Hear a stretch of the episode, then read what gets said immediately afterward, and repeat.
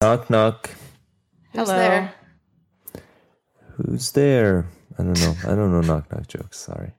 Well, you can't just like give us a knock knock joke and then not. Oh my god, Yeah, that was It that's was not how it works. It was just my way of saying that I'm in the room. You So- knock so it when was- you, so it was you the- it was the knock knock when knock you that- go when you walk in the room. so it's so it's the mom knock knock. It's the knock knock. I'm opening the door as I'm knocking. Exactly.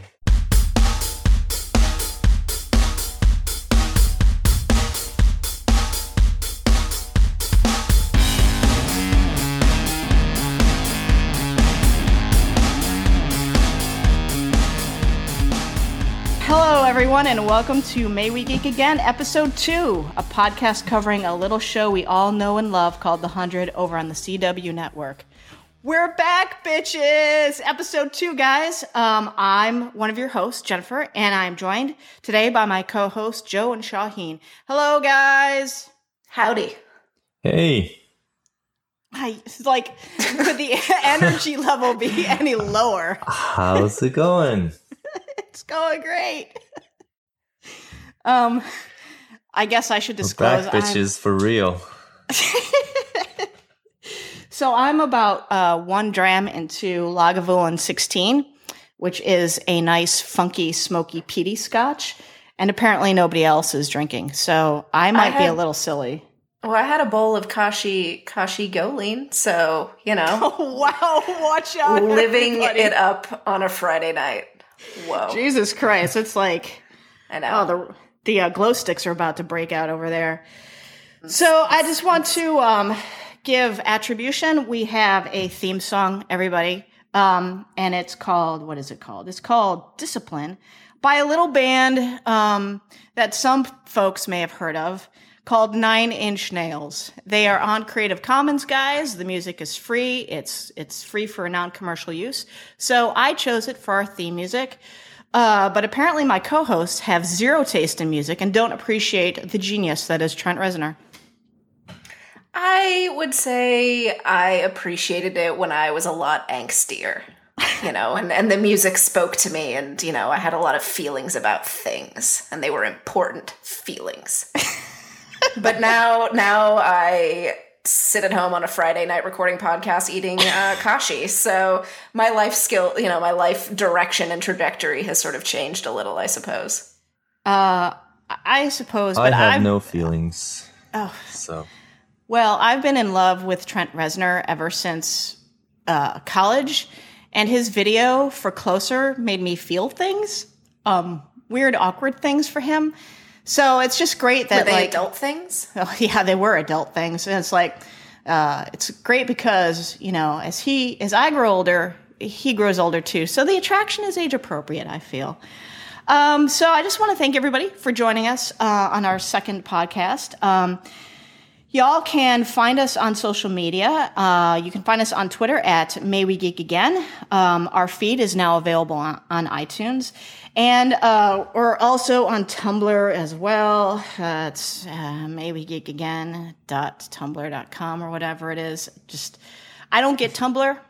Um, I have it's a hard the time. worst. It is the Tumblr, worst. uh, like, uh, like it's fine. Like if you just want to look at things, but if you want to do something, it's I don't understand. I, I- again, maybe this is my Kashi GoLean showing, but uh, I'm not getting paid to say that. Like I just like saying it. They're not paying me. Though any Kashi people who want to send me cereal will talk. Like send us a PM. Again, reminder that our theme music is under the Creative Commons no commercial license, so we can't make any money off of this. So, folks, stop sending in all the money. Free cereal. You know, I mean, honestly, like if it's between free cereal and Creative Commons, I will buy us some music so I can stockpile some cereal. Like, we're gonna have to, we'll talk about this later. You just want to ruin the whole Nine Inch Nails thing I got going.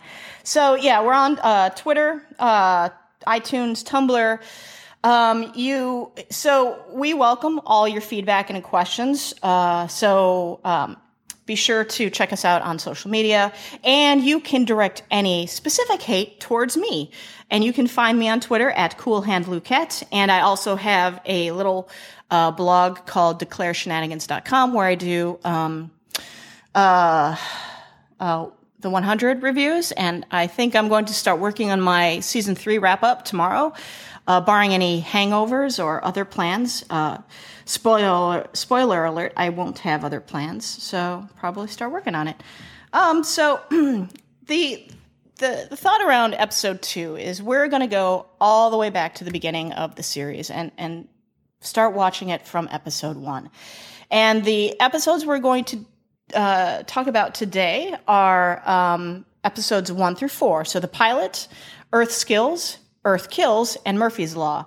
And just giving you some uh, season one uh, details, the pilot and Earth Skills were both written by Jason Rothenberg. And for uh, episode three, our writers were Elizabeth Craft and Sarah Fain. And for episode four, our writers were TJ Brady and Rasheed Newson. So, folks that we haven't heard from, I don't think, in a long time, save for Jason Rothenberg. Um, but we got some good work in, uh, in the first uh, four episodes. So, since we're going back to the beginning, I really want to know, given the kind of the makeup of the folks we have on this podcast, how the hell did we all get into this show in the first place? So, Jo, let's start with you. Uh, well, let's see. Um, my significant other, my girlfriend, had gone out of town for a few days for some law school thing or whatever, and she got back and was like, "Hey, we need to watch this show." And I was like, "Oh, okay, sure, let's let's do that." And, you know, like getting through the first three episodes, I was like, are we like, did I completely like miss like identify you? Like do i can i trust you again? Like are we are we like are we about to like have to throw away like actual five years of you know a loving relationship? Because holy shit what are we watching? But then but then people started dying and i was like yeah this show. And so that's that's where that's where the magic started Okay, Shahin, what about you? Well, I uh, I was watching something. I think some Comic Con panel or something on YouTube, and I think um, Eliza Taylor was on it, and a bunch of other people. I think I was watching it for some other actor or actress, um, and they said something about yeah. So your character just killed three hundred people, and um, I was like, wow, what's, what what's this show about? um, let's go check it out. So um, that's how I found the hundred. I actually, um, obviously, I my jaw dropped around right around episode three, four, five, um, but um, I wasn't really dreading the first few episodes that much. It was fine. It got on on it on got rewatch, astronomically better, obviously, but Like I feel like on on the rewatch, like, and maybe it's because like I have a special Right. affection for certain characters now, but like at the same time, like I was watching it, I was like, okay, it's not it's not nearly as like hokey and heavy handed as I remember it. But again, like that's probably because uh you know because I knew where it was going. Though full disclosure, I do have a buddy um who's watching who's doing the rewatch with me who has never seen the show, and uh she she definitely there were there were a few moments there were there were there was a lot of groaning at Finn um, you know, and his his ultra cheesiness. But uh, she actually also really like enjoyed the first four episodes. So I would say, you know, maybe I was just being a little harsh. Uh, yeah no time. i mean I, I guess i'll go through some of the reasons why uh, i feel like Well, it's hold- not that bad but hold- obviously there's a lot of cheese and there's a lot of cliches and and some of the main motives are totally different Yeah. Now, before we get into that, let me share how I got into the show, if you guys care. I mean, you can. You, you I mean, I guys guess. can. Okay. do we Okay. Ah, okay. So. Uh, okay all right All right. Okay. Cool. Cool. Cool. Cool. So, um, every year I take two weeks off during the holiday vacation, and I just pretty much meld with my couch, um, and turn into a very lazy, self-hating creature. Like, in the the first week of of my holiday season, 2015, um, I decided to watch a little something that Netflix dropped over the holidays called "Making a Murderer." I, I binged that over two days and came out of it depressed, angry, and ready to rage at anything. So I was looking for something a bit lighter, um, something a little bit more fun to watch, entertaining. And uh, I had known from uh, Eric Goldman, who is a uh, TV editor over at IGN, that he highly recommended The Hundred. So I'm like, okay, it's a CW show. It's going to be uh, kind of light narrative with pretty teens, maybe some cool action and drama and whatnot. So I'm like, okay, I'll just start watching it. It's first two seasons are on Netflix. Um, I got through the first four episodes and I was ready to fight somebody because I was like, this is not the light breezy show I fucking signed up for. Um, like, what the fuck is this? Like a 12 year old just killed someone and then killed herself, and you're like, oh. I love it. I love it. But it was like, it had me so hooked. I spent the next couple of days binging the rest of it, got depressed because it was over, and then binged it fucking again. Um, and just became like the most obsessed person ever as like a 43 now 44 year old human being with other things going on in her life. Apparently not enough. Um, yes we did. All of us binged right? Like yeah. none of us i mean we all watched season three live but like we all binged. Yeah. First two seasons yep. Yeah yeah all right just you know cool. But like I, I, I like. I think I forewent showering, eating, just like anything that had to do with normal human existence, yeah. and just binged the fuck out of this show. So you were um, pretending you were a hundred, like you know, just no shower. like you were, you were season three, Clarke. You were, you were ahead of the game. Like you were, you were being a gross, a gross delinquent. I didn't kill anything though. I did manage to maintain my animals, my pets. Did you kill your self respect? Look, any look two weeks off it, of me having just to answer the fucking question. Just look, it's a yes look, or no. No, no, no, no, no. Okay. A yes, and because okay, moving me on. with two weeks of no goals in life is a very bad thing. Like I have to be at work. Somebody has to tell me what to do with my day. Otherwise, I will likely die in like three weeks. Um, so that's how I got into it.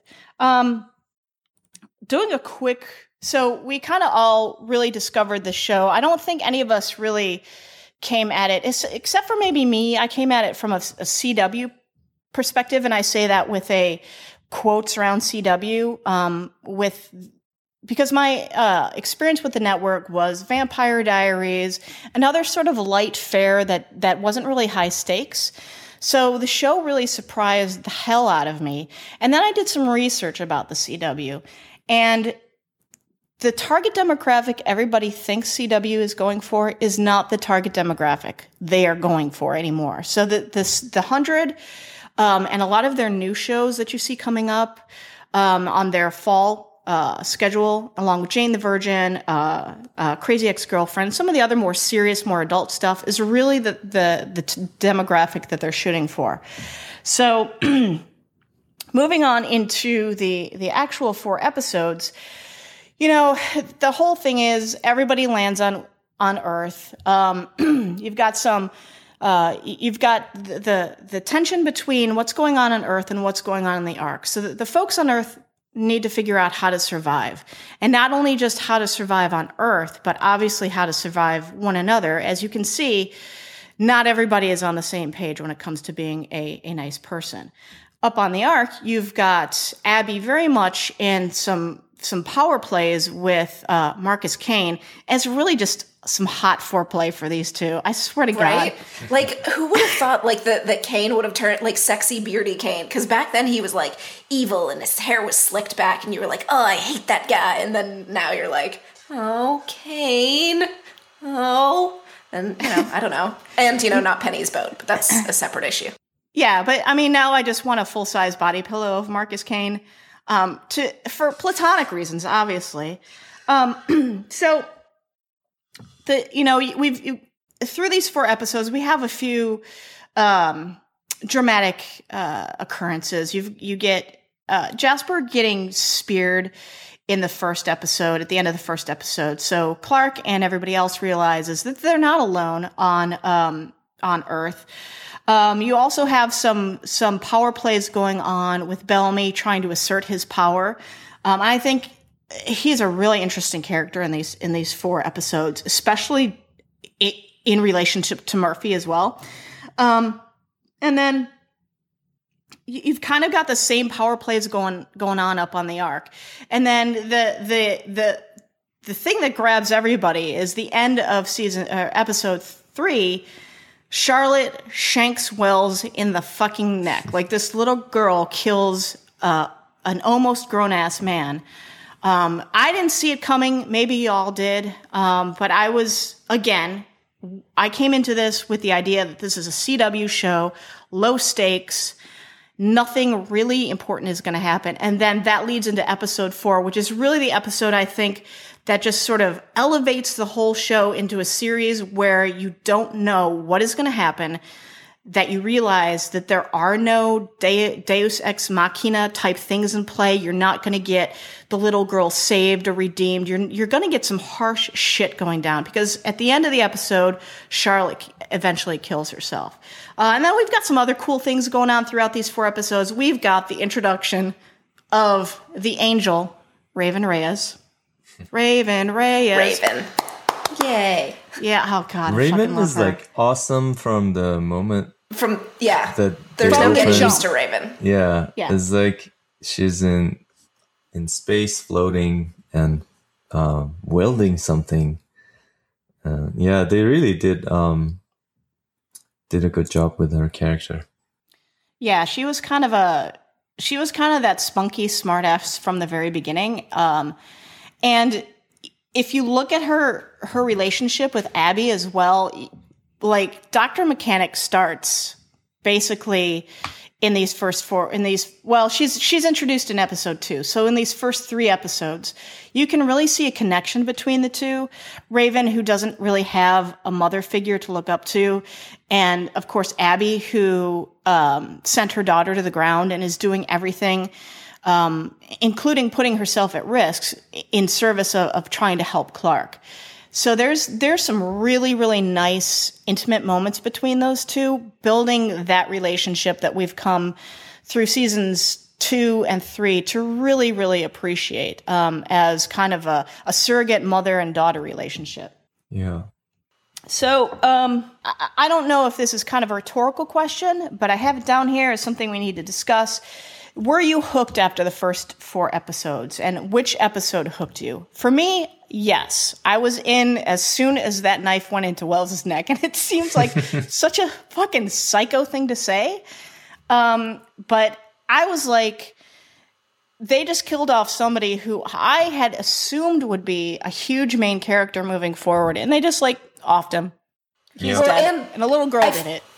I think that it's like it was that moment, but that also kind of like sealed off the love triangle that was like the normal CW thing to do, where it was like, uh, Finn, uh, you know, uh, you know, uh, Wells, and then it's like, nope, just kidding. Where Yeah. it's it's a line now. That love triangle is a line, um, and so I think that that was like that kind of yeah when wells got killed which i mean yeah it sucks like i would have liked to have seen more wells and i'd be curious like if what might have happened with his character like if you Oh, know God, yeah. where his character growth would have happened but um but i think yeah that moment where she where where they start actually killing kids not just like them being stupid in the dropship and like dying out of their own stupidity Yeah, it's in a way it's uh, what's awesome about it is that it sucks that he died and that the story is willing to go there. It's what's awesome. Um yeah, I was I was hooked to other things uh in these episodes too. I mean, obviously these moments that showed that uh this show isn't kidding around uh hooked me for good. was but was that pun on purpose kidding around yeah. um nice so yeah, but there were other things that uh that attracted me to it, like um the world building and all of that, and we can maybe talk about that later. Um Yeah. But yeah.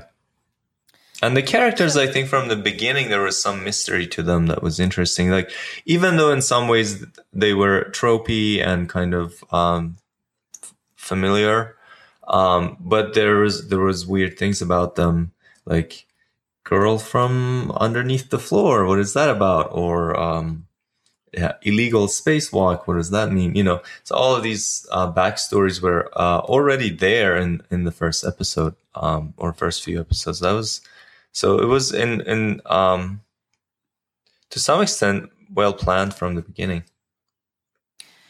Yeah, I think uh, the one thing that we need to kind of focus on a little bit is that the pilot starts out with some pretty common character archetypes or stereotypes. So, you know, we've come a long way since then. So, so when you're looking at these four episodes and you're taking them as as its own little little contained unit, how effectively do you think the show started to move away from these um, these common archetypes? Um, and, and, what I mean is, if you if you just take the pilot by itself, you've got you've got Clarke, who's kind of the the type A personality, the group leader who will not get anything less than an A on this project. So she's going to put her everything into it. You've got um, you've got Bellamy who's trying to be the bad boy. You've got Murphy who's just kind of a shit heel from the very beginning. Uh, you've got Finn, who's bad boy lights slash swashbuckler. I really his archetype confuses me he's a little bit. He's sensitive. He's sensitive and all knowing. He's he's trying to be wise beyond his years. You know, trying to like show Clarke that like he sees her and he sees Wells, and you know he like he knows what's up. Yeah. and speaking of Wells, you've got Wells, the best friends, who's who's pining for for his his you know his best friend Clarke. Um, and then, of course, you've got Octavia, the, the stereotypical sexy girl. And then up on the Ark, you've got uh, Marcus Kane, who I thought was, you know, fit into the power hungry stereotype. Probably he struck me more than anyone else as being the, okay, here's the archetypical power hungry antagonist. I am going to be very bored with him. And now I'm like, I need a full size body pillow of Marcus Kane uh, for platonic reasons only. But I mean, just like things switched around so quickly in season one um, with these archetypes, and I'm just like, for you guys, did those did those uh, did those switches start to occur in these first four episodes? Um, I would say for me, like especially like Clarke to me was Hermione on the train like know it all, you know, the whole thing, and like everyone else kind of rolling their eyes about it. Um, But the moment that she killed Adam, where you were like, damn, she is not fucking around. Like, you know, you're like, oh, she's, you, you would kind of expect her character character to be squeamish um, and you know, we kind of find out that you know later on that you know maybe she like you know worked a little bit with her mom and like knows like mm. a little bit of medicine stuff like that. But you know, at the same time, you're like you just straight up like knife. You know, Mercy killed a kid who was like dying of you know radiation tumors or whatever. You know, we don't actually know what the smoke monster was at that point. And so I think that was definitely that moment for Clarke. Um, I don't think we really saw a lot of sort of moving away from those you know one dimensional characters with many other people except for maybe Bellamy, um, where we did definitely see a kind of a oh shit, what have I done in his, you know, starting this like Lord of the Flies, you know, no rules, camp nowhere kind of a thing, and then being like, oh, we maybe should have some rules. I am also the oldest one here, and maybe I shouldn't be such, you know, such a dick. Um, yeah. And so I think I think Bellamy had the most growth, but I think that I was also equally surprised uh, by Clarke, especially knowing how the show goes and how it's very much uh, from her perspective, and that sort of you don't actually get the sense of where the show is going in terms of strong female characters or how strong they're going to be. And so I think that Clarke killing Adam was definitely that first seed planted. Sure. Shahin, what about you? Um so I think I kind of touched on this already. Uh, I I feel like while I agree with everything you guys said, um, and those stereotypes were certainly there. Um, maybe this is just the product of again rewatching, looking back at it, I feel like the germs were planted um, from early on. Like uh, I feel like Kane, even though he's like ninety percent that guy, the power hungry whatever stereotype, um, you can kind of see um, that maybe his motivations aren't so um, corrupted. Um, even in the pilot, you know, I think there's that that conversation between Abby and Kane. Is that in the pilot where they say um, Kane says, "I'm trying to make sure the human race survives," and Abby says, I'm trying to make sure we deserve to survive.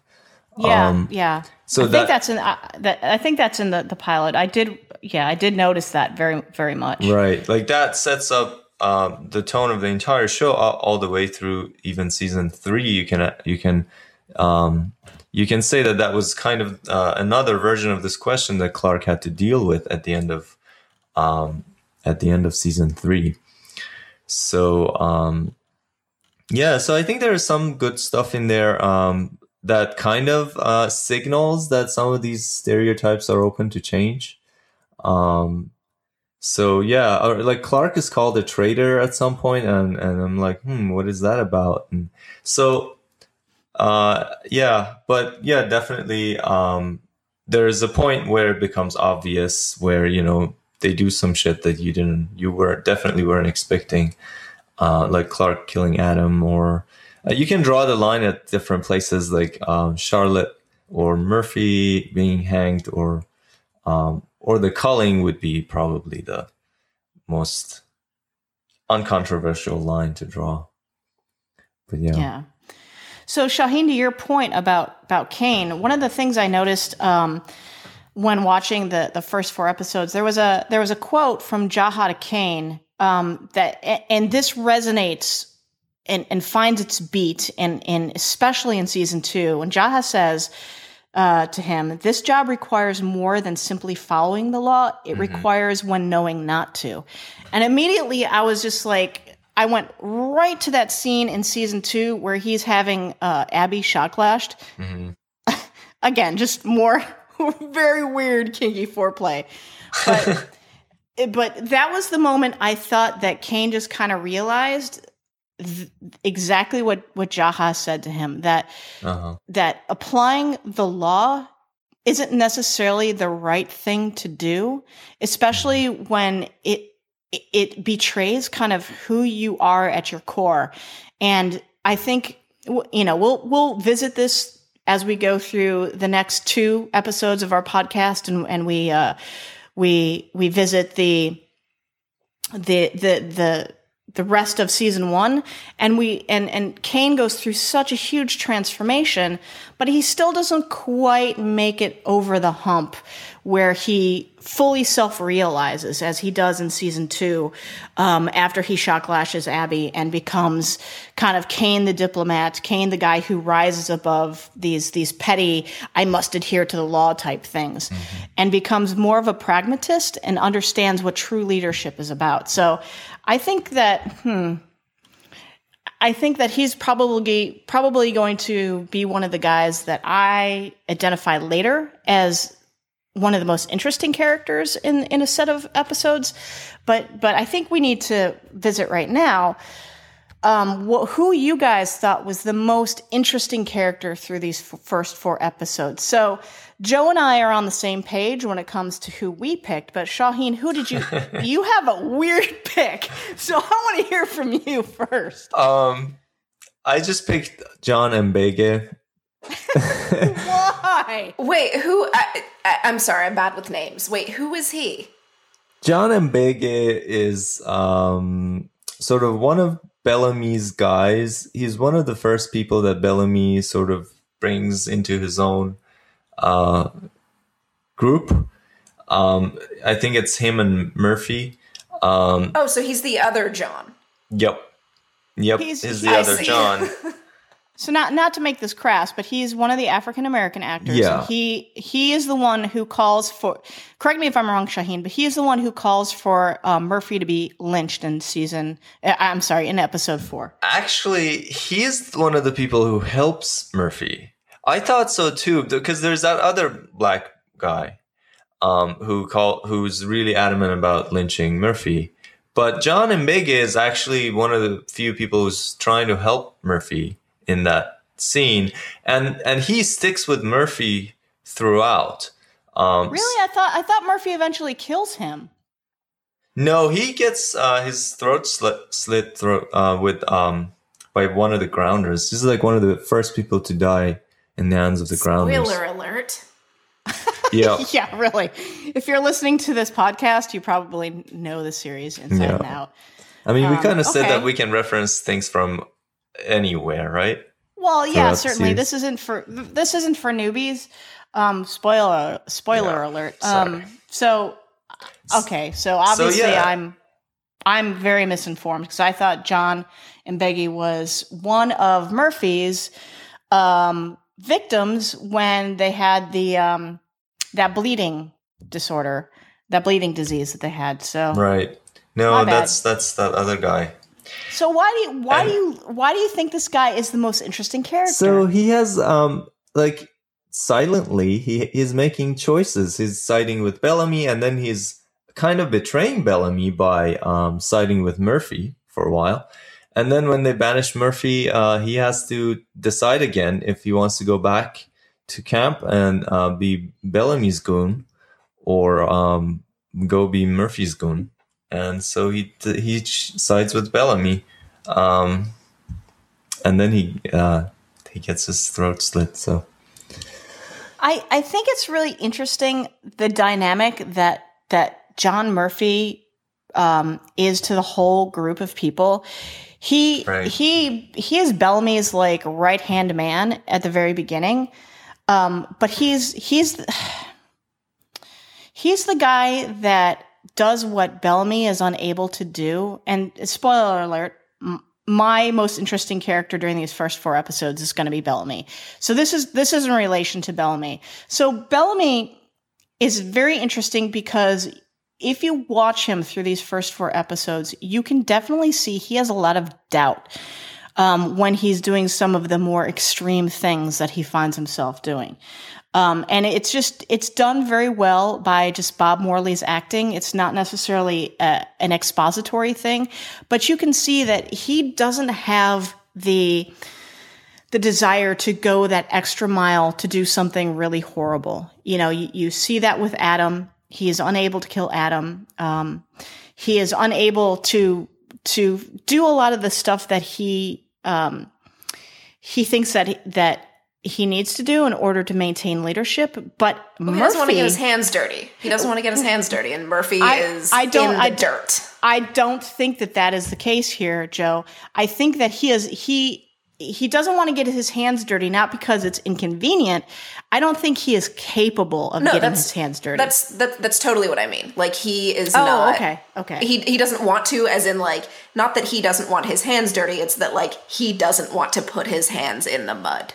And like John Murphy is like, I'm fucking dirty already. Let's do this. And Yeah. so you know he like that's where their relationship kind of comes from because you know Bellamy sees someone who will take orders like he gets to be the you know the alpha in that situation and i think he realizes sort of you know that john murphy without a leash like maybe i don't know like it, it it becomes it becomes kind of an interesting moment when they break their relationship and you know he and john murphy gets hanged Yeah, I think the the interesting thing is that when Bellamy aligns himself with Murphy, and uh, you know, with Murphy as his second in command or whatever, or the guy who will do the dirty work, um, Murphy is in a very tenuous position. He only has power with Bellamy and the small group of people that follow him. You can see um, in episode four when he calls for the whole group to go after Charlotte and hang Charlotte, that only his followers really want to go through with that action. So Murphy only has agency in that he has a small group of people who are just as probably as psychotic as he is. Um, and only if he has Bellamy's backing. If he doesn't have Bellamy's backing, Murphy's out there on an island with his four or five guys who will go out there on an island with him. Um, and even at the end of episode four, you see his his guys, quote unquote, his guys are like, "Fuck it, we're not following Murphy into banishment." So Murphy is kind of like this guy that um, has a very limited capacity within this whole ecosystem to maintain his position. And once anything is thrown out of balance, as far as Bellamy's faith in him, or his people's faith in him, or the, the general population as a whole turning against him, that dude's on the outs. Um, so I think Murphy is a really interesting. Um, he, he's very singular in those first four episodes. He's kind of like the most. Um, you know, he's the most binary person in these first four episodes. He is the least surprising. Um, but I think he also serves a very interesting role in that if you're this dick, once you're out of power, you are out of power. Um, and and it's you know it's very evident by his banishment at the end. But, but going back to Bellamy, that's just my take. These first four episodes, Bellamy is the most interesting person. He he he emotes more than anybody else, um, and I think he shows a lot more doubt in what he's doing than anybody else.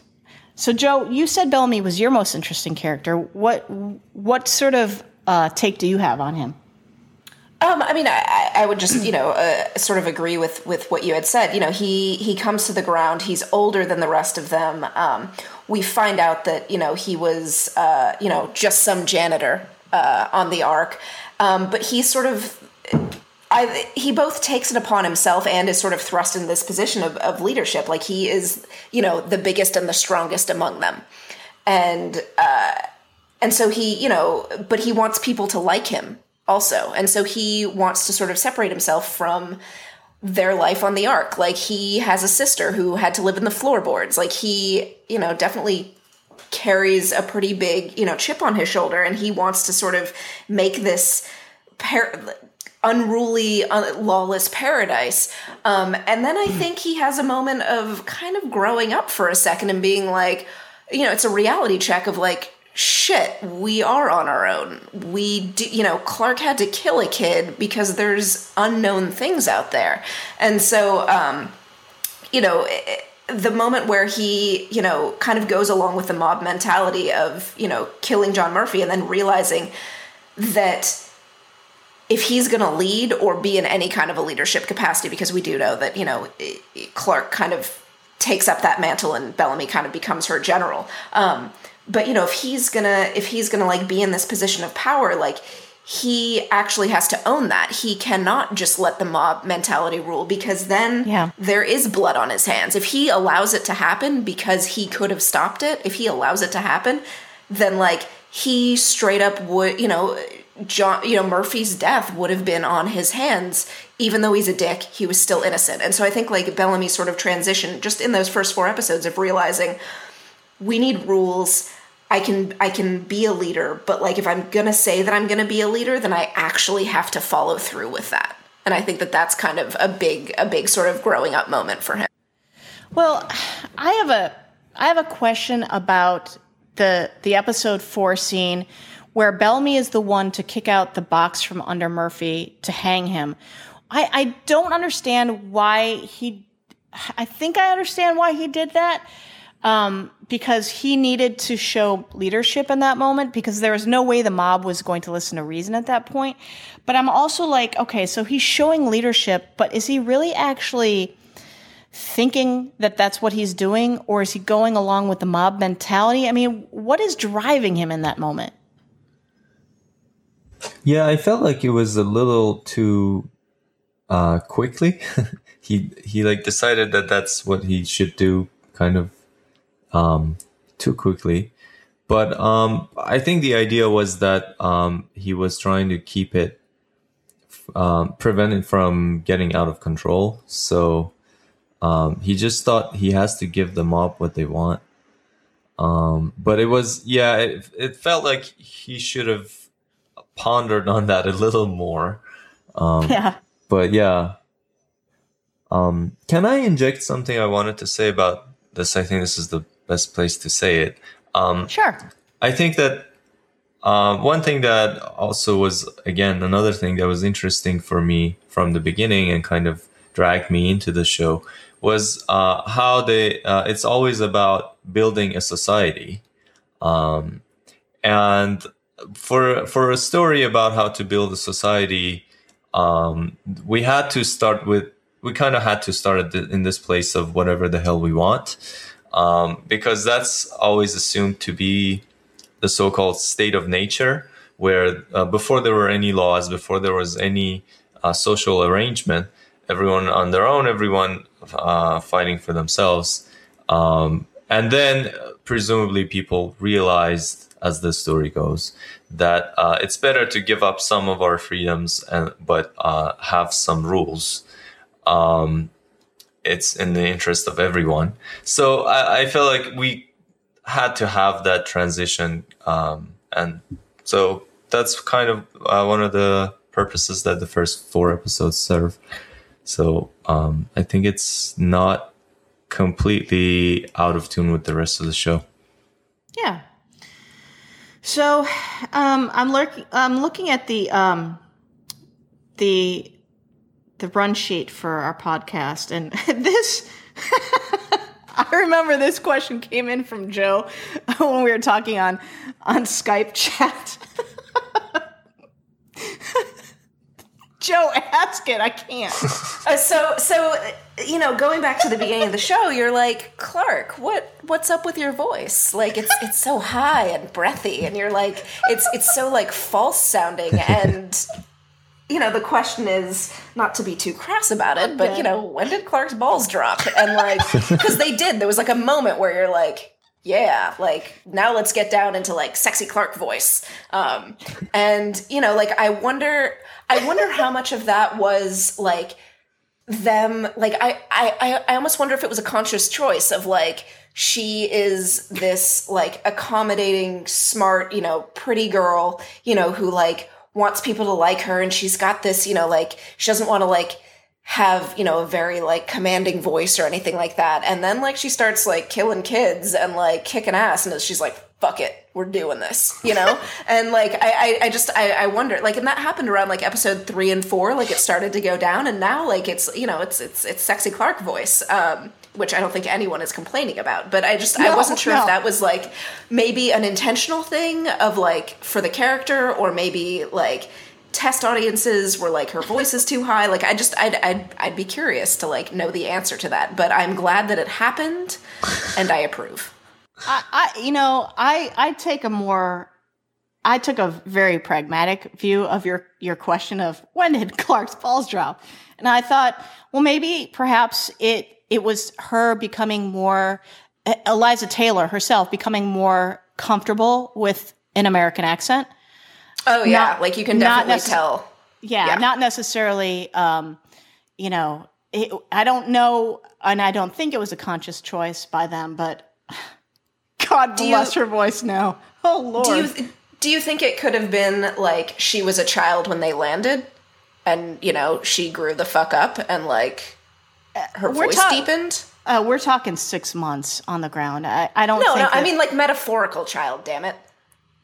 Like, like I mean, obviously, like she is six, 16, 17, 17 she, on the no, show. she Like, was. She, was a. I think a month away from turning Right. eighteen.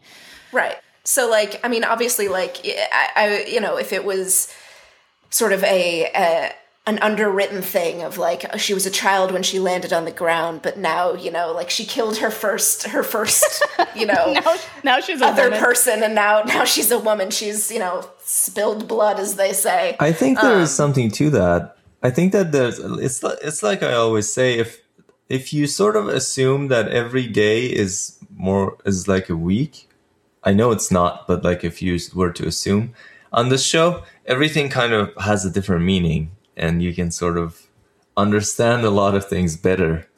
Um, and it, it feels more realistic too because in six months would be like, um, I don't know, uh, 42 months. So that would make more sense. That's oh look. I am a lowly uh, holder of a degree in literature, and I don't do the maths. It still doesn't make sense to me, though. It's like I'm gonna I'm gonna stick Suspension with my. I'm gonna stick with Eliza Taylor. Got a lot more comfortable speaking English or speaking in an American accent. Speaking am- American. Speaking American. Uh, um, could also be the influence of uh, cigarettes. Um, just I'm not saying. I'm just saying. Uh, if you if you creep her Instagram account, um, uh, She But, is also yeah, so- more and more miserable. So Like maybe she's just kind of beat down. Like the earth, just is just, the earth She's dragged more her and and her like- voice down to the ground. As as So you're basically saying she's droopy dog. She's droopy dog with a shank, Oh, and she no. will shiv a bitch if needed. She's droopy dog. Next question. Next question. Another great question. I think I came up with this one. How many seconds did it take you to fall in love with Raven Reyes? Trick question. Negative five. I think didn't we already answer this? No, we didn't. We're going in order, Shahin. Pay Well- attention. No, we did answer this because we said that Raven was awesome as soon as she appeared on the screen. And that's interesting because I wasn't expecting it to be. I didn't remember how she was introduced. I thought that the, the scene where uh, she comes into the airlock and takes off her clothes, I thought that was maybe later.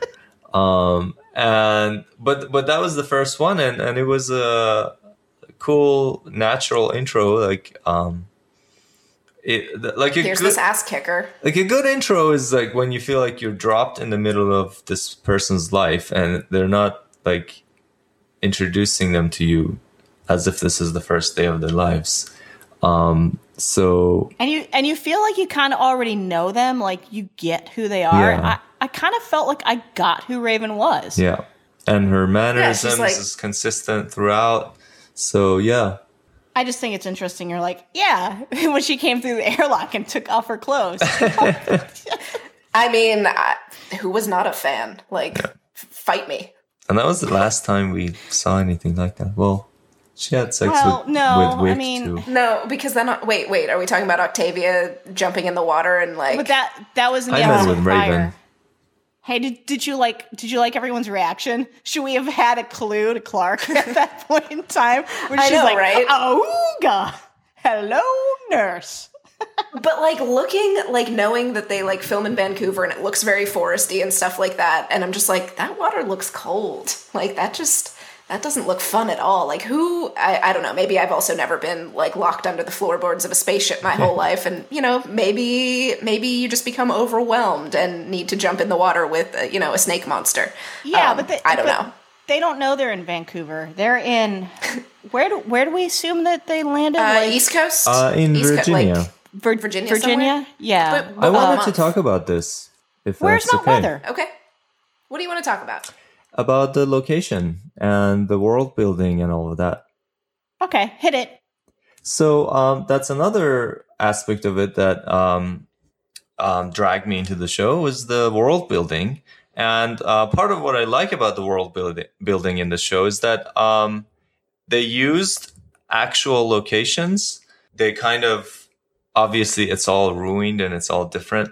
Um, so it's really cool, and I feel like um, some I've I've noticed that some people don't uh, know this.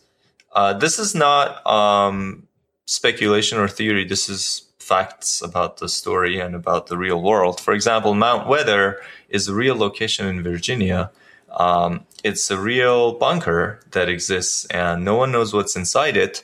But uh, uh, the idea is that uh, it's a bunker for important officials and the president and whatnot. In the case of a nuclear disaster or some kind of disaster, uh, to take them to that bunker. So it, it they used like a real place in real world, um, and it's interesting. So we know that they dropped somewhere in Virginia near Mount Weather um, so far, and then Didn't didn't as the other Sorry, items, didn't somebody- sorry, are introduced, we can sort of locate them the- where they are, Ton DC and the Arkadia and all that stuff. Go. sorry sorry didn't somebody from the subreddit like actually go and take pictures at Mount Weather? Like I I feel like I remember seeing that that like somebody was like, hey, Yeah. it's a thing. Uh, No, I Mount Weather see is a thing. Yeah. I, Like was, it's it was- it's a thing. It's it's like some. It, it- I don't think it's a nuclear bunker, but like it's a thing. Like it exists now, Right, Um, yeah. as a place. Yeah. And no one knows It was what's inside it. actually, It's all um, conf- it's all classified. It, it was actually mentioned lately on a TV show, and I can't remember if it was super. I want to say supernatural, but that doesn't feel right. But yeah, it was. It did have a casual mention on TV show. So we're basically dealing with the Vir- Virginia and the Maryland and the the you know, the District of Columbia. area. That's Yep. that's Washington D.C. for everybody. Um, that whole area. so, you know, depending on what month they dropped in, it, it could be 80 degrees, 90 degrees. I, I don't know what the weather is like on the East Coast. I only know what the weather is like in Houston, and it's just like hot as fuck yeah. or mildly hot as fuck. Um, and Uh, hurric- East- hurricaney. East Coast is less hot as fuck, but way more humid as fuck. No, Like- no, no, no, no, no, no, no, like- no, no, no, no, no, no, no, no, no, no. I beg to differ. Come to fucking Houston, all right? It's like thirty bazillion percent humidity right now. All right, Is that Also, is that seems to have been imperial or metric? that's that's imperial and metric. I don't fucking care. You have to realize we have we're so close to the Gulf. We have bayous running through the city, um, and it's Why would just you live there? I, uh, um, like Yeah. 10 years ago, it was really low cost of living. Are we Now still it's high talking about the cost of hundred? sweat. No, sorry. um, oh, oh, I, I'm sorry. Hello and welcome to Houston Weather Podcast. I just wanted to say a good se- segue back to the hundred is that um, there seems to have been some major uh, climate change as a result of these nuclear bombs. Like thing shit has changed. Like Manhattan is a desert now, and like it's yeah these kinds of trees and there we haven't like learned that yet, though. yeah yeah, we don't. but, we like, don't know there are- We just know that they're two-headed deer. I know, but Which like we will if we're see talking about what's real in the show, uh, a lot of weather has changed a lot. So Yeah, which that- happens and- in a in a nuclear apocalypse. I'm told. and I just, I just kind of, I just kind of do a, uh, I just kind of do a hand wave of um these scientific, yeah, like you know that GIF where, where what's his name is like magic from SNL. yeah, Um, that's my, that's how I view. That's a lens with which I view all this shit on the hundred. I don't care about this stuff. To me, I'm like. it's part the- of the fun, though. It's part of the world building in this case. I love world building, but I don't like this these little nitty gritty detail world buildings that I don't care about. I care about the characters more. And I'm like, okay, so you're going through a desert that just happens to be the same place where Manhattan was. I don't really give a fuck, and I don't care about the science behind it. Well, I mean, depends wow. on what you mean by the science behind it, because that that whole concept is very important, very um, I don't know, sad and and impactful for me. Of like Manhattan having turned into a desert and the the head of the spa- Statue of Liberty is sticking out. Anyway, yeah, but that's been ahead. so that is so overdone. I mean, that shit like Planet of the Apes did that. Uh-huh. I don't know if they were the first that did that. We're talking like what when was the first Planet of the Apes? Is that back in the Wait, 60s? Could we not have gotten like a damn dirty Pauna? Like, is that is, is that upcoming? Like, is that season four? Damn dirty partner. Exactly. So you're saying Um, the imagery imagery is overdone? I think the imagery is is is overdone Uh-huh. um, because when you take when you think about the symbol of America, it is Marca. It is the Statue of Liberty, and if you if you destroy it, if you bury it, that is a very powerful thing that resonates within Americans. Um, so I'm not saying it's not a, an ineffectual symbol or image. I'm just saying, eh, I've been there, done that. You know. Right. Um, so I mean, they don't really I- use that in the show. It's kind of in the intro sequences. But the point of Yeah, you're just, right. Just like the fact that you're walking through Manhattan. I mean, I don't really care too much about the statue per se. There's also like the Manhattan Bridge, but the concept of like that's presumably what like that was the pinnacle of our civilization, and now look what's left of it. I guess maybe it's Yeah. overdone. Maybe I don't know. Um, I don't. Okay. Maybe I haven't watched too many of um, places where this has been shown. So Yeah. So, uh, mo- moving on a little bit, I'm gonna I'm gonna skip a couple questions that we have here, um, and get to um, something I think is is important. Uh, does anyone else miss Wells? And the the framing of this question really comes in, you know, how would his relationship with Clarke change? How would he have viewed her as she went through her journey? Now, from my perspective, I think Wells would have been a fascinating point of view character, especially to give us a different view of Clarke, somebody who has been a lifelong friend with her. And Wells seems to be a bit of an optimist and maybe a bit of a pure spirit, even more so, but a pragmatist, like even more so than Finn ever was. Um, and I really, Man, I really wish that they had picked somebody else to die in episode three other than Wells because I think he would have been a fascinating, um, uh, fascinating guy to view Clarke through. What do you guys think? I mean, I, I think on the one hand, I didn't want him to die in the in, in the sense of like, yes, he would have been a very interesting character. On the other hand, I think he had to die. Um, I think he was Clarke's last tie to who she was. He was the person who knew her, who knew what happened to her dad, who knew what happened to her mom. Like, him dying made it so that she could become what she ended up becoming. And, like, I, I I'm, I'm jumping ahead a little bit. Um, and there was, sorry, I'm trying to like find the line where uh, Clarke actually says, um, we don't decide who lives or dies, not down here. And I think with Wells there, she wouldn't have become the leader that she did. And that's huh. That's who she became. She decides who lives and who dies. Like that's so, who she is. So you think that she would have that that Wells would have become like uh shit. What what is the what is the thing on engines?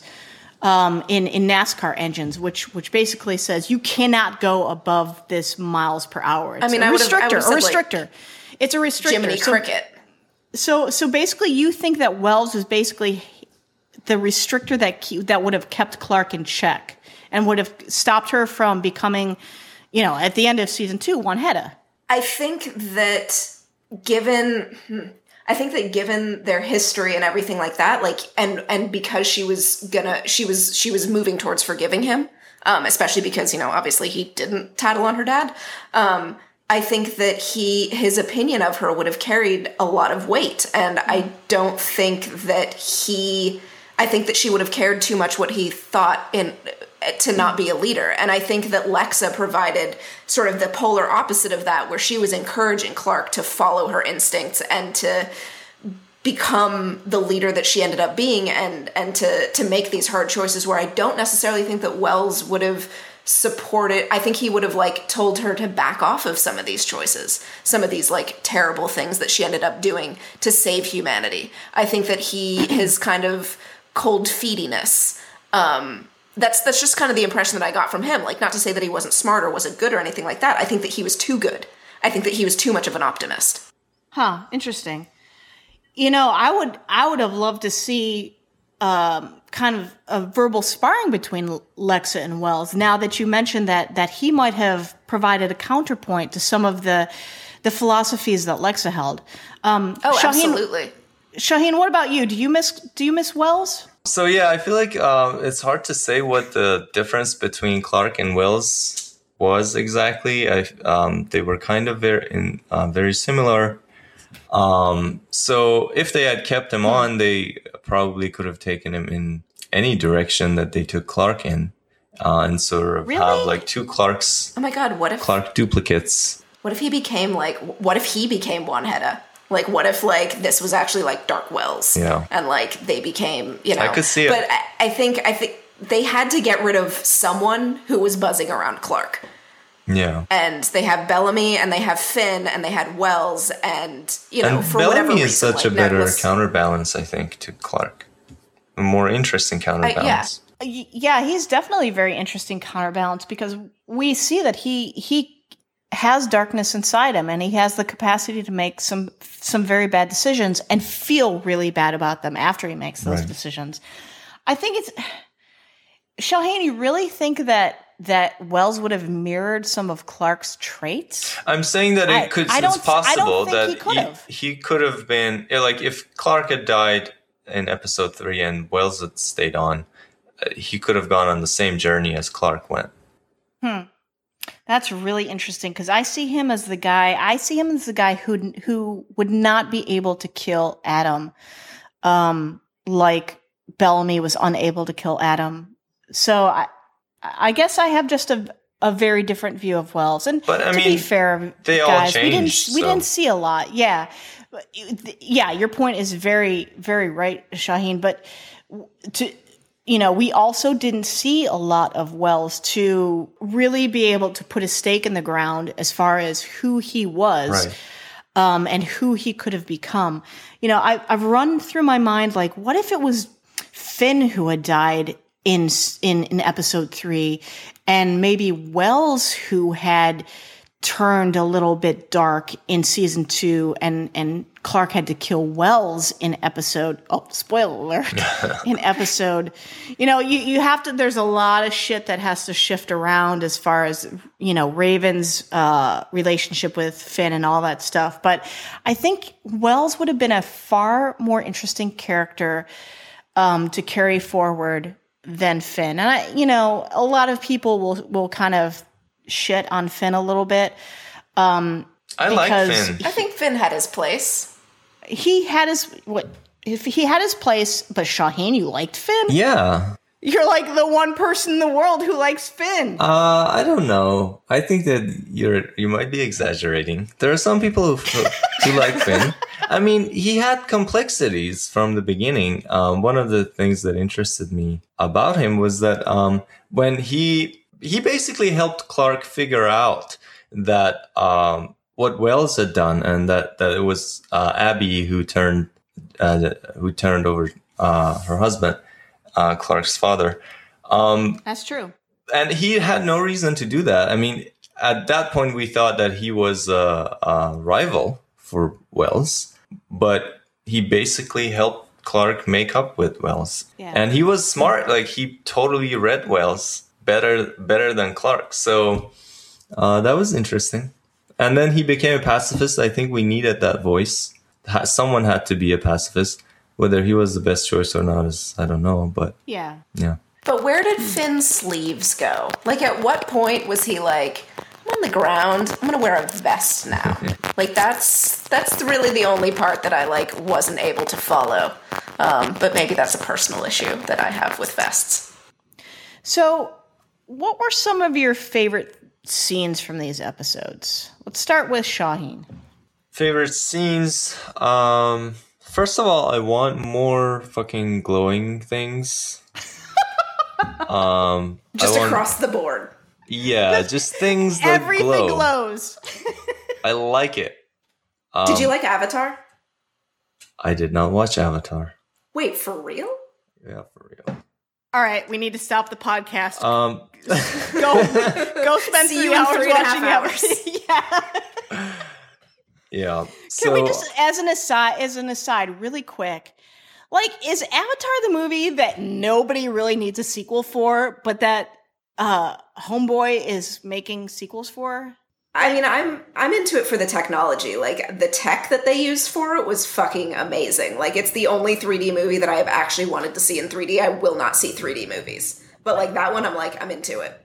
But I mean, but seriously, like when you think about huge blockbuster movies, obviously Avatar was one of them, but it's so out of the conversation that it's just like, eh, Avatar. It was there. Anyway, okay, so back to Shahin, your favorite scenes. Blowing shit. I like Go! glowing shit. Um, I like that scene where they're watching soccer together. so random. Why? That's so I like it. I Wait, know how does. TV work there? That's my question. Okay, because like presumably like they have so like cool. like how big is their archive of They're- like television? So what's cool is that one of or one of the things that's cool about it is that they're betting on something that happened in the past. Um, they're like all trash talking and betting, uh, but it happened 97 years ago. So, um, but they don't know what happened. So to them, it's it's. I the think future. they knew what happened. Um, Um, they know what happens. You think they're cheaters? Like you think that somebody would like pre-watch that that game? oh, big huge. You don't think Clarke is a big huge fucking cheater? Come on. You know? I mean, okay, that's that's yeah. Clarke Clarke wins at all costs. I also so- like when Clarke says uh, to Charlotte that um, maybe they can put the pain that they experienced on the Ark behind them, and maybe the ground will be a new beginning. And I'm like, yeah, right. Just wait. Just wait like 24 hours. Oh, that, little that dialogue is like so awesome because it's so quickly proven wrong and permanently that it's just like that's so awesome that that dialogue is even there.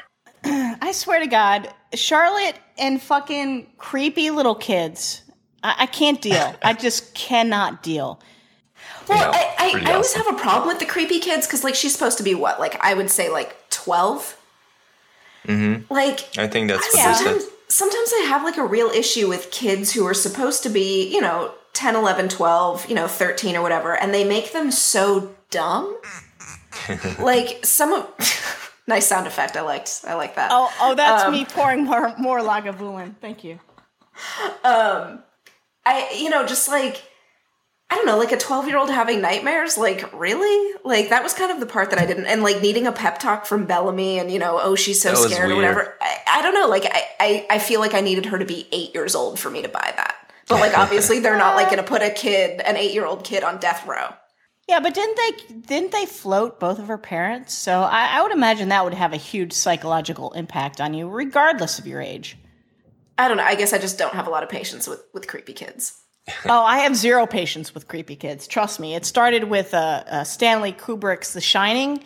Um, you know, fucking Elliot and his red rum shit, and then those two twins in the fucking Yeah. Hotel. Yeah, fuck that shit. I saw that shit when I was like eight, and it's impacted me obviously all these Every years later. time, like, you're not allowed near children's playgrounds because you just like talk under your breath and are like fucking creepy kids. Like, that's why.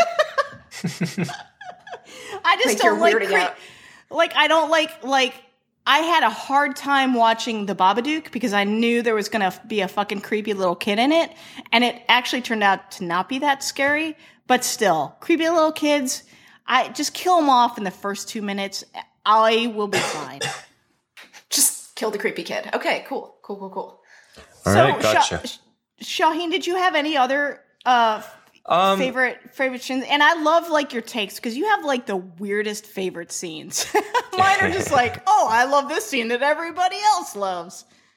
I like um, Abby and Clarke's cell. I think that's one of the um, the moments, earlier moments that's kind of touching and and you kind of feel some emotion Um, because you know she's come back to what you've seen before a couple of episodes earlier, so it's, it's Yeah. cool. I like the the acid fog, and I have to say, Adam dying of acid fog, and of course Clarke Mercy killing him, uh, and Murphy being hanged. Those are uh, my favorite scenes, but also um, two of the most creepy, creepiest, and sort of most disturbing scenes that I've seen in this show. And that includes Raven slicing her own wrists and all of that stuff Oh. that we see in season three. I still feel like Murphy being hanged, the whole lead up to it, and then the way they did it, and how helpless he was, and how scared he was, it was just so so disturbing, and I love it. Actually, that's I think that's a lot of people's favorite scenes from these first four episodes. Mhm. What I love about it is that Clarke is the instigator here, and she's she unintentionally Yeah. starts all this shit, and the way like oh, so she she goes and she's she determines that everybody should know about this information. Kind of like jake her dad thought that everybody should know about the the ark dying. So she goes out and she tells everybody hey you know um, murphy is responsible for wells's death. And then shit spirals so out of her control at that Right. that point. And i just love how the show um, illustrates how the same type of instinct in people can lead to very, very different results. And, you know, the mob mentality takes over, the callback kind of to the Lord of the Flies um, takes over. Right. And, you know, Clarke tries to stop Bellamy from all this happening, and Bellamy basically says, Hey, this is on you, princess, and kicks the box out from under Murphy. And I was just like, this is such a fucking awesome scene because it shows how it shows you how quickly things can get out of your control, how the mob mentality can can just burst through and take somebody and take a situation to its extreme point.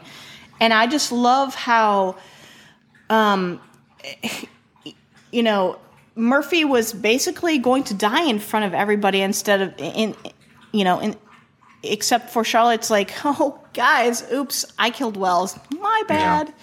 Yeah. um, I, I, just think that that was such a, a, pivotal moment for the show that that illustrated that you can't always follow your best instincts and expect others to follow what you think should be their altru- altruistic instincts because shit will go sideways so fucking fast on this show. And well, I think it was a huge lesson for Clarke.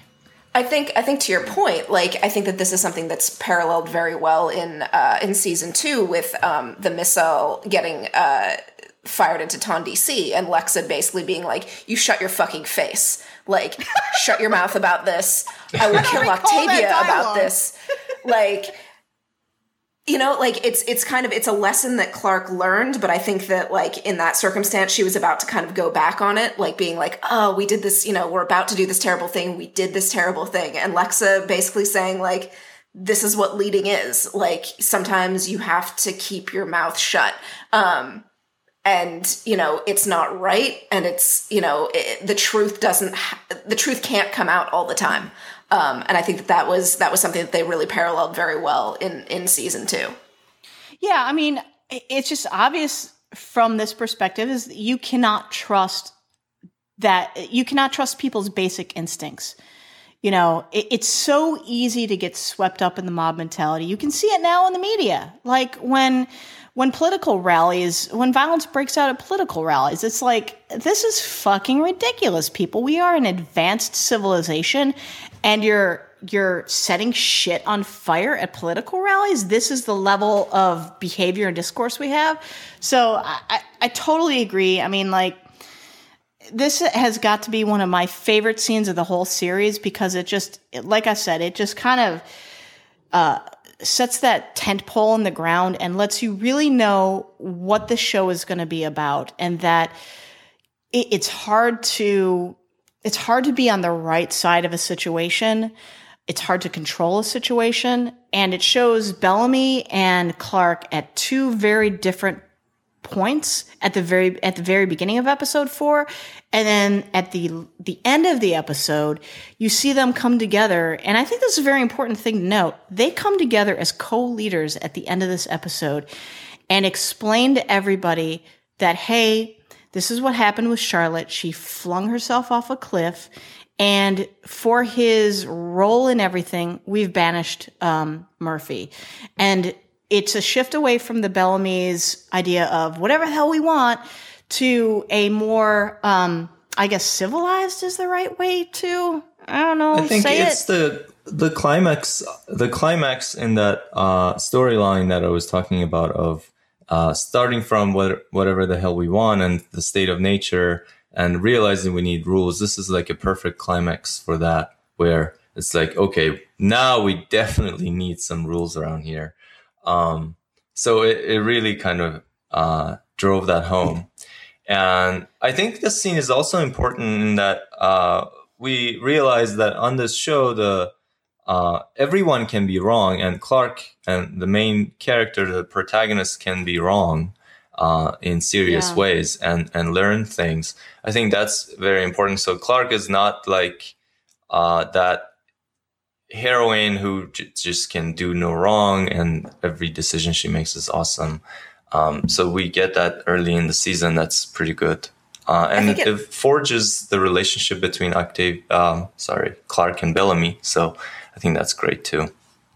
I, th- I, think to your to your point of of setting stuff up for Clarke, I think it, it it it really sets up sort of the journey that she's about to be on, where her her being wrong mm-hmm. can be catastrophic for oh god yeah so many people and like it just sort of you don't really realize it in this moment of just like this mistake that she made like it's it's kind of like it's presented as sort of like a singular sort of like learning mistake of like you know people are fucked up and they're going to get out of control. This becomes, oh, you don't even know how much of a leader you are yet and how Right.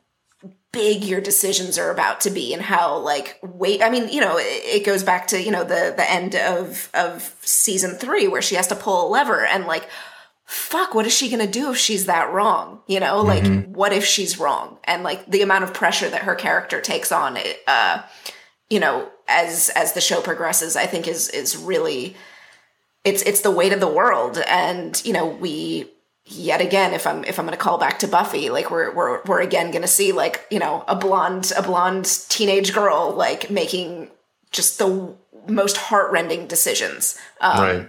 i think you know that you ever see. I think it's also um, the moment that she realizes she definitely needs Bellamy um, to to run things. Like she can't do this without Bellamy because she sees how everyone kind of looks up to Bellamy. So um, and everyone follows him. So she she at this point she realizes I can be like the voice of reason and he can be the charisma and sort of Exactly. um, the yeah like the uh what's it called the motivational speaker for people Yeah. she's she's the brains and he's the pretty face i guess Uh,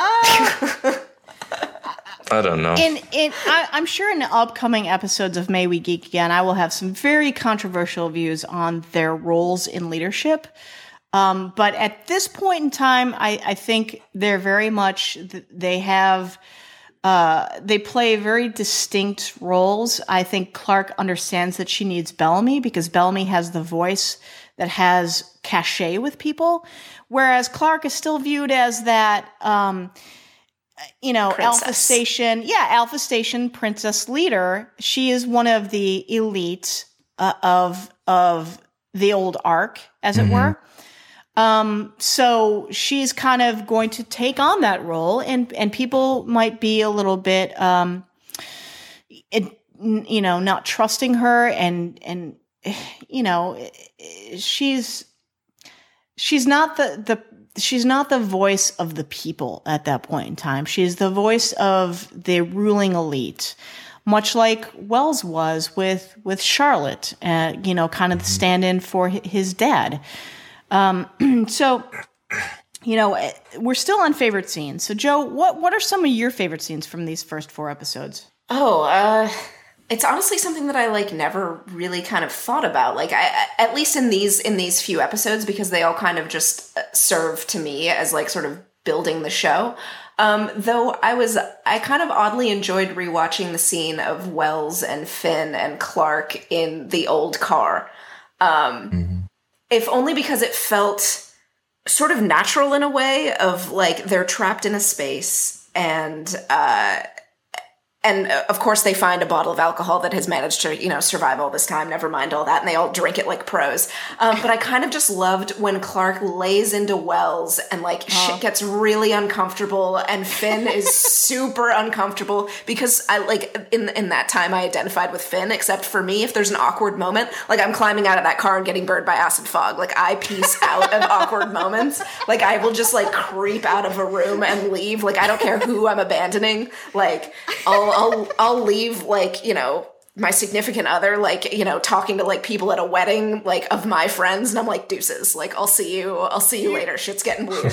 You're just gonna do the Irish goodbye, just yeah fade basically and distance. you will never see me again. Um so i kind of I, I kind of liked sort of the the tin can um you know they're stuck and there's no escape from like this this horrible awkwardness. So i guess we're gonna be teenagers and drink and talk about our feelings. Um i liked that uh i i may be the one person who didn't really like dig jake kind of a thing. Like i was just kind of eh, on jake. Um you know any of their like family building stuff. Um i did uh jake is I too will say- handsome for my taste attention central casting. That man So too random. handsome. Too handsome. Yeah it's just is- too handsome like, to be believable. It's like family nah, on TV. it kills my I- suspension of disbelief and like it's, yeah it's too too yeah I will say though that when I was watching uh, with with my newbie friend, um, one of my favorite reactions that she had through the whole thing was like there were a few hugs on the Ark, and like they all got like broken up. Like you can't you can't keep hugging, you need to stop. And like she was like she was like there are only so many resources to go around for hugs. Like Yeah. you're breathing too much air, stop hugging. Like that was kind of one of my favorite like of her observations. You know, like we we need to just, just stop breathing. No no more hugs. No more hugs. You're fucking killing me over here. that that really is like the most attractive family on the face of the fucking Ark, right? 'Cause Pa- Paige Turco, she doesn't age. She's like a vampire. Ever. Um, yeah, ever. Eliza Taylor is beautiful in, and of Yeah, course the actor who plays Jake. Sorry, don't know your name. Um, he's pretty handsome too. So, uh, Just, just, just the, the genes in that family. Do you think like? And here's a question though, like you know, like there's there's sort of this this uh, you know self-selecting attractiveness and stuff like that. You know, when you talk about people who are rich and powerful, Mhm. like are the I, I mean like I guess it's sort of a an unfair sampling considering it's a CW show where everyone needs to be pretty. Um, but like I kind of wish that we got a lot more of like the different stations and like are Right. people from Alpha Station like are they sexier? Like is that just a fact of life and you know you are Right. you know in mechanical or whatever and you're you're a little homely and like that gets back to Raven's parentage cuz you know she's a piece like maybe her parents were you know like well to do or something and she finds Well, out that she I too think that- is I- I really like all something these- I really season 4 am I getting ahead of myself Sorry. I, I would really like to have seen a little bit more of the the uh, the caste system of the Ark Right. and how that affected the delinquents. Obviously, Clarke gets this princess moniker because she's part of Alpha Station. Um, but I, w- I would really have liked to see what does it mean to be from Farm Station or a mechanic station or, or these other stations. Like, um, I have a whole theory about social systems and and you know uh, how people breed and shit like that, which is probably not what people are interested in this podcast. But special I episode would a special episode. I would really have liked to see a little bit more of that stuff play out when they they hit the ground. It Right. seemed like it was all directed towards Clarke and Wells, but after you know after Wells died, I didn't really I didn't really see a lot of that play out past episode four. And I think that would have been a really interesting dynamic to have explored a little bit. Um, because I think these social systems, especially the way the Ark was kind of, you know, uh, dis, you know, the the different stations that were there, it, it would have been a really interesting thing to explore, especially with the um, the Lord of the Flies theme in the background. But we never got a lot of that. Um, and you know, it's okay. I mean, they moved past a lot of that stuff really quick. That's fine. Um, but in my wish list, I would have loved to have seen that whole social caste system um, explained a little bit more and explored a little bit more. I agree. Um, So we've kind of wrapped up the favorite scenes from the episode. Um, uh, I think we're we're nearing a little bit of the end of this podcast. Uh, I hate to see it come to an end, but you know, all good things must come to an end. So let me touch on a, a few of the things that we have coming up. So um, the next episode, uh, episode three, I believe, we'll be covering episodes five through eight from season one. So we're doing the next four. And then and then Jo is okay. Okay, Jo, we'll do well actually. We have a we have a segment we like to call Well Actually, which is basically the topper segment or the the segment where we call things out where we want to um, show our intellectual superiority. So let's was do this well, was this yours. Shahin It's got to Yeah, it's not a good one. it's whatever. just This is so pedantic, Shahin. This is so you. Do it. I mean, Well, Clarke actually- says I've never felt the sun on my face. I'm like, well, actually, like, how is that even possible, man? Like, You, you're what is that? That's fucking the sun right outside the window. Like I don't even understand So you where wanted that her line to came from. say. You wanted her to say, "So I've never felt the heat of the sun on my face." I mean, is what you're saying. Like you wanted, you wanted more poetry, is what you're telling me. I mean, even that's not true. I mean, the when the light is coming through the window, and it's, But it's not, not, like hot. Like there's like You three are inches so of like literal, glass. Shahin. what does that even mean? Do you leave your house if you ever like stood outside and been like, Maybe "Huh, that's it's the hot out problem. here"? As that's the only way I've ever experienced the sun is through a window. like I don't, I don't ever leave. So, I mean, okay, that's fair. That's fair. So that's you're bringing your experience to this. I I didn't know. I'm Yeah. sorry. okay. I I'm guess sorry. the different perspectives. It's all about perspectives.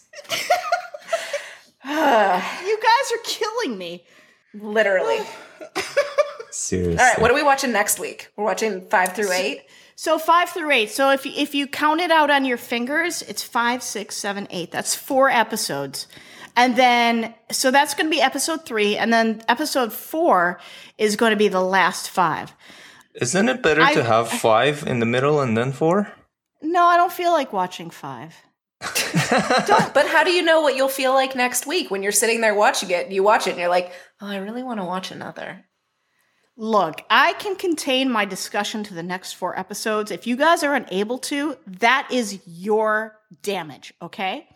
Jen is one of those So people who would rather go in on uh, an underpass than a than a bridge, even though either way you have to go down one time and go up one time. But Wait, what? Are, I have no fucking Who clue has- what you're talking about. What? who has such Dude. extreme preferences? like, is this like a claustrophobia thing? Because no, like, this is something they take account of in the city planning, uh, where they in say world that building. some people prefer if you, if there's something that when you want to cross a river or a, or a road or something or highway and you you have to either go up and then go down like a bridge or you have to go down and then go up like an underpass. And it really doesn't make any difference because either way you have to go down once go down the stairs and then go up the stairs. Um, so you have to do both things either way but psychologically people prefer underpasses so oh my god. it's an irrational Hey, preference where you're you're you're basically saying that you don't want to watch five episodes this week, but then you just have to do that next week. So anyway, Hey everybody, welcome to May We Bridge Again, a podcast covering bridges, I was underpasses, entitled and to- And aqueducts. tunnels. And tunnels. Tunnels. Yes. You you guys, guys were going on and up. on about what was it? The presidents? Oh my Whatever. God. we are so like I hope everyone is entertained at this point. I'm like three drams into uh, my Lagavulin, and a dram is basically I, I don't know a very How many fucking fingers? j- How many fingers am I holding up right now? Uh, consciousness at this it's like four. Um, so next episode, we're going to be covering season one episodes uh, five through eight. We, I guys, I really, really, really, really want to talk about the what's you know fandom is broken um, article that that came out recently on Birth Movies Death, I believe dot com is I believe the website. You know, you guys might want to talk about it with me, maybe not. Who cares? I'll think about Um, it. but I, I think it's really important. I can probably go on by myself, um, so that might be like a um, a bridge episode. And I just want to remind uh, our listeners to tweet us questions or comments at May We Geek Again on the Twitters. We'd love to hear what you have to say about the podcast. We'd love to have any questions you have about things we've watched in the past or things we're about to watch. Um, and I really want to encourage folks to to pester the writers' room on social media, the 100 writers' room, um, to counteract a lot of the people that simply yell uh, Lexa and Bellarke at them. Uh, remember, our support, our positive support, uh, can't be assumed or silent. We really have to show them that we love the show um, by being funny ob- or absurd. So uh, I encourage folks to fight against the obnoxiousness of the shippers and the haters of the show and just come up with funny things to say. You know, they're folks like us. They want encouragement, they want funny things. They don't want just fucking noise um, tweeted at, at them all the time. So, i you know, we love the show, but we're often reticent to tweet about how much we love the show. Just fucking just give them a tweet. Tell them you love the the the uh, the the ship Glowing between forest. the glowing forest or the ship between Ravens knee brace and WD forty. Um, just Oh, is that a ship? them- What? Wait, what's that ship's name? I it- there's not a good one for it yet. Tweet us your names. Tweet tweet us your your Um, ship names, everyone. I need I need this one. Just guys, I mean, the haters are always going to be loud, and us supporters are always like, I love the show, but eh, it takes effort to tweet. No, fucking, it's 140 characters. Just do it. Um, and then let's get into shows that we recommend. J- Jo, stop fucking, stop fucking jumping around the document, dude. You're distracting me. Okay, so my recommendations. Um, Unreal on Lifetime is coming back for season two on Monday. It is a show that gives you kind of the behind the scenes of a bachelor-esque type reality show. Um, you're like, oh, that sounds stupid. It is seriously one of the darkest shows on television. Um, probably even darker than The Hundred because it takes place in our world. Um, but it's a great, great show. And then I'm gonna bang this drum again. 12 Monkeys on Syfy. it is so good, y'all. It is so good. It needs it needs viewers. It needs to get renewed for a season 3. Seriously, guys, if you love sci-fi, if you love post-apocalyptic stuff, if you love good acting and good characters, watch 12 Monkeys. Uh, you guys got anything that you want to recommend?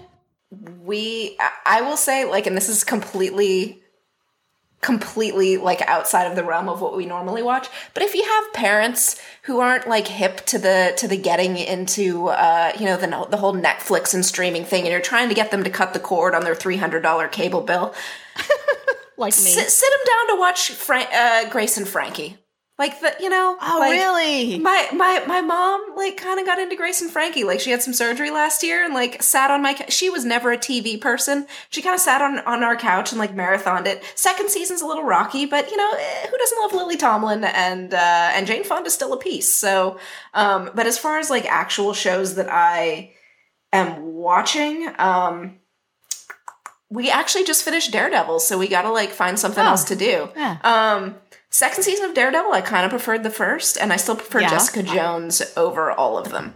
I agree with you. And I'll tell you, Grace and Frankie, I haven't watched it, but y'all who are listening who might be in your 20s or late teens or whatever, Lily Tomlin is a fucking The best. American treasure.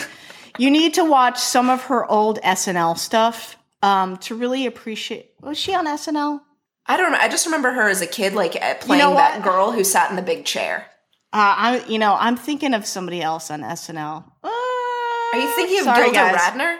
Gilda Radner. Oh my God, Gilda Radner Get was. your old lesbian straight.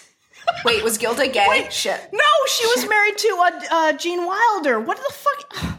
Come on, Jo. Yeah. Oh, Gilda Radner again. Another like watch your vintage SNL. It is amazing. And then we'll go to Shahin, who is only watching BSG. Oh yeah, how's BSG going? It's all right. I I kind of stopped watching it. I guess that's not a good sign. I'm gonna There's go like back four to seasons. Yeah, well, I'm I'm um sort of in three B right now, uh, second half of season three, and it um I guess one thing that kind of makes me wanna um uh, stop watching the show is when there's too much supernatural. Mm. Yeah. when it's like it's it basically anything can happen like the writer can throw anything at you and you just have to accept it because supernatural. And it's like this dude has a brother who's a column of smoke and it's like wow okay. Um there's like no internal rules to it. And i feel like bsg is kind of getting in that territory but i'm still gonna watch it. It's i mean it's still good but Yeah, it's one of those things don't where kill me I, lost I- is good I- too don't kill me I actually did not finish either Lost or BSG. Uh, sorry, guys. Oh, I feel bad about that. Um, but I kind of like drop shows like a bad prom date. I don't know why. I just do. It's just like I It's just offensive to- abandon for it. those of us who didn't go to prom. Like that that that Oh. hurts. It's a tr- hashtag trigger I'm warning. I'm sorry. Sorry for not being heteronormative like me. oh my god. Let's talk next week. Okay, guys. Thanks everyone for listening. Check us out on our next episode, and may we geek again.